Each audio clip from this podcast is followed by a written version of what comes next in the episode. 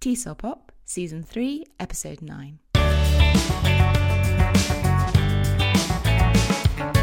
Hello and welcome to TESOL Pop. My name is Laura, and joining me today to talk about stepping outside of the classroom is teacher Tiffany Nielsen. Tiffany has been working as a language instructor since 2013 and is currently based in Hong Kong. She is passionate about designing and implementing hands on, authentic learning experiences that are tailored to learners' needs, both inside and especially outside of the classroom. Thank you for your time, Tiffany, and welcome to the show. Thanks for having me. In today's episode, we're going to talk about how activities organised outside of the classroom, such as day trips and outings, can have a positive impact on students' learning and motivation. We're going to talk about key things to bear in mind before, during, and after a day trip event in order to set learners up for success and help them get the most out of the experience. Just a note about today's show today's episode is going to focus on the teaching tips and ideas and not the administrative processes associated with planning a trip or an outing. So we hope that today's episode helps to start conversations with your school administration and management staff so that you can plan a successful event for your learners. So, Tiffany, at the start of your teaching career, you supported adult learners in going on excursions as part of their studies. Could you share a bit more about this experience and the day trips that you went on? Uh, so I worked in a language immersion program in the UK. It was mainly teen and adult learners from all over the world, mostly from the EU. So most teens were there to prepare for study abroad in a university, and most adults were working professionals such as doctors, lawyers, engineers that needed to improve their English, they could meet visa requirements and work in an English speaking country. So we all lived in a house together. It was about 20 or so people. And we would have English lessons during the day based on what their needs were. And then we would go on outings during the evening and on weekends. And the outings were just out in the community, local trips to museums or to local cities nearby. And it was just really fun experience to expose them to just a plethora of natural English and giving them authentic English experiences in the towns. Uh, we would go to like abbeys or historical points of interest. We would even do pub quizzes or scavenger hunts around the town, all focused on just exposing them to natural language in use. For teachers and administrative staff, planning a trip can be really off putting because of the amount of paperwork it requires, especially if you're working with students who are under the age of 18 years old. In addition, day trips may appear as a divergence from the curriculum or intended learning goals. So, for those points, what would you say are the benefits for learners and teachers in organising a day trip like the ones you describe? Um, I would say there's always an opportunity to integrate your learning goals out in the natural environment because I think English shouldn't only be limited to the classroom just because it's, you know, everywhere if we look for it. Um, and there's just such a real world context for the language in use that you will see in your textbook. Uh, maybe you're going out, you're ordering meals, you're purchasing an item, you're interacting with shop owners, you need to ask about different prices, reading signs and reading pamphlets. These are all things that we see in textbooks during lessons. Um, so this is just the real, real world application of that. And there's just so much engaging stimuli that serve as a springboard for conversation and inquiry from learners and just tons of emergent language that can come out. And then it also breaks up the monotony the monotony of a classroom setting where learners you know might get tired might get bored. Um, it's just fun. For teachers who might be interested in organising a trip for their learners what can they do to help their learners prepare for the experience so, firstly, I would say find out what interests your learners and get them involved in planning the itinerary or the places of interest. So, when I worked in the UK, I had a lot of students really interested in going around to the local football arenas in the nearby towns. So, they were so motivated and so engaged and so ready to just go on that trip.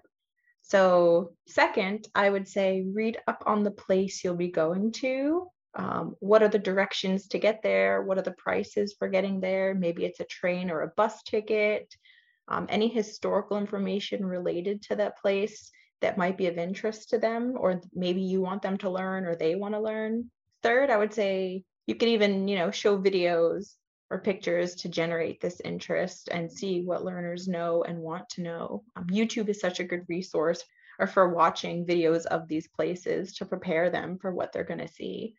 Um, and then lastly, I would say be aware of health and well-being for your students. So that can range from medical needs or emotional needs. Some learners might have anxiety surrounding these events or extra learning support needs, whereas, you know, other students might have medical needs such as medication they might need to remember to bring along with them.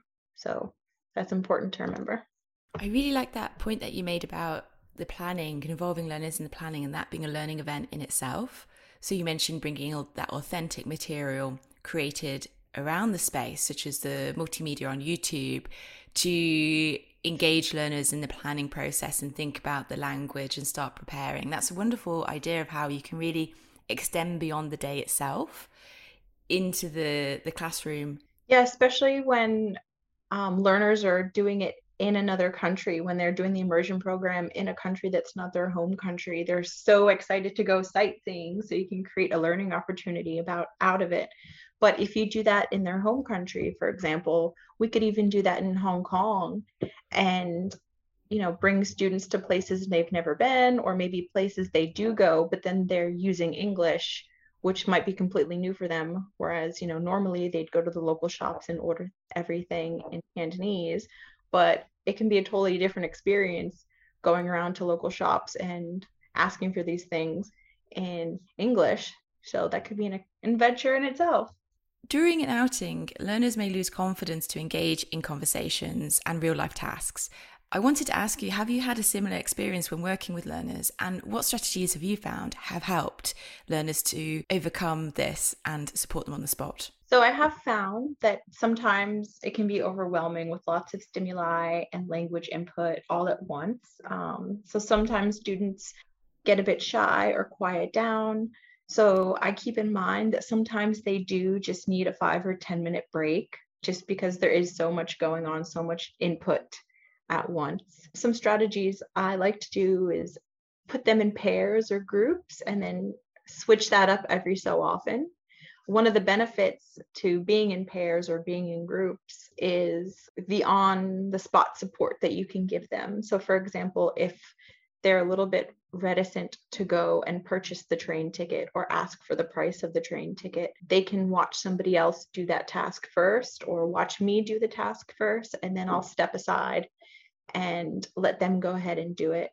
And they're more confident that way, especially if they know that I'm just maybe 10 or 15 feet away. They can get me if they need help. So that really gives them more confidence in doing those tasks. At this point, we've talked about what to do prior and during uh, outing. So I wanted to ask you following a trip, when students have returned to their usual classroom setting, how have you brought the experience back into the classroom? So there are a variety of ways you can do this. One of the things that we did was we had a whiteboard on the dining room walls, and learners would write down phrases or words that they had heard during the day and when we'd have dinner together every night, we would just talk about the words on the board or the phrases, and they'd inquire about how to use them. Sometimes they were, you know, silly phrases. Sometimes they were even bad words. It just depends on what they had heard during the day. So we would always have that. And then we would have learners take notes throughout the day just to reflect on those. And you can always give them like tasks or things to learn or look for during the day that you can discuss in a post outing follow up session, I guess. So maybe a group discussion or even a discussion on a forum, depending on what type of learning experience that they're having. What I really like about the reflective whiteboard and also the notes that you mentioned that learners may take during an outing is that you can fold that into further lessons and further discussions. You mentioned that, such as um, discussions that your learners had around a table, or I guess it could go into actual lessons like show and tells, right? Yes. So, one of the activities that we had gone on, one of the excursions was to a local town hall meeting back in 2016 before Brexit, while the politicians were, you know, having the discussion surrounding the pros and cons. So, we went to the town hall and we heard some debate and then the students came back to the house, and for three or four days, they put their own debates together. So I divided them up into two teams. One was stay, one was leave, and they had to do the research on the pros and cons of leaving or staying and then have the debate in the house. So they had gone, watched it, and then prepared and done it themselves. It's almost like the excursion itself is kind of like um, part of the research process. Yeah, they had learned so much while they were there just you know the the verbal language the nonverbal language um, picked up on so much good emergent language that had come out so they were so much more confident in doing it versus watching it on youtube the other thing that you mentioned that i wanted to ask you about was about the whiteboard where learners wrote down language that they heard that day including maybe language that may not be appropriate or quite rude. And I wanted to ask you, how did you handle those conversations about the less appropriate, more slang language that came up? Uh, so often I found that learners, especially the older teens, were very eager to talk about this language and what it means. Maybe they'd heard it in another context as well. So it's always important to go over the appropriacy of this language, um, when you should and shouldn't say it, or where you might hear it, or in what context you might hear it in. So you know at what times is appropriate when is it not appropriate and just the general usage of it um, and especially any cultural context that goes along with it as well. Before we wrap up this podcast episode then as a parting gift for our listeners what would be your top tips for teachers who would like to try and plan a trip with their learners for the next school term? So my first and most important tip i would say is be aware of bad weather. That can of course happen despite what the weatherman says. So, for example, if you're doing a scavenger hunt in the local town to find out the prices of certain items like a haircut or a dozen cookies. Learners, for example, can do this by ringing up the shops instead of going out. So that's an opportunity for them to use the language in a real, authentic, meaningful way. Budgeting. So some fees are included depending on your program, some are not. So they might want money for snacks or souvenirs or anything that they might want to buy along the way. And then also some type of emergency contact information in case anything happens, what type of medication they're on, what medications do they need, any allergies that they might have, just be aware of those things. Um, then most importantly, find out what they want to do and what they want to learn from it. What are the learners most excited about? Because as long as they're engaged, it's going to be a great opportunity for them. Thank you so much for finishing with those really practical tips. I really think our listeners will be inspired to have a go in planning a trip, even if it is a small one, like you mentioned, to a local shop or something a bit bigger, like an art gallery or museum. Yeah, these are so important to learners and for the overall learning experience, I think.